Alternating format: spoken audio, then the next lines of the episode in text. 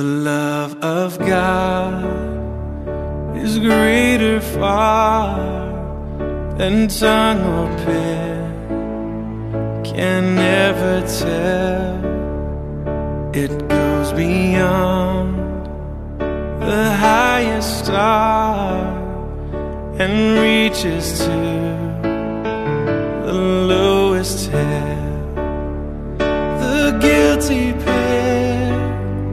bow down with care. God gave His Son to win His erring child. He reconciled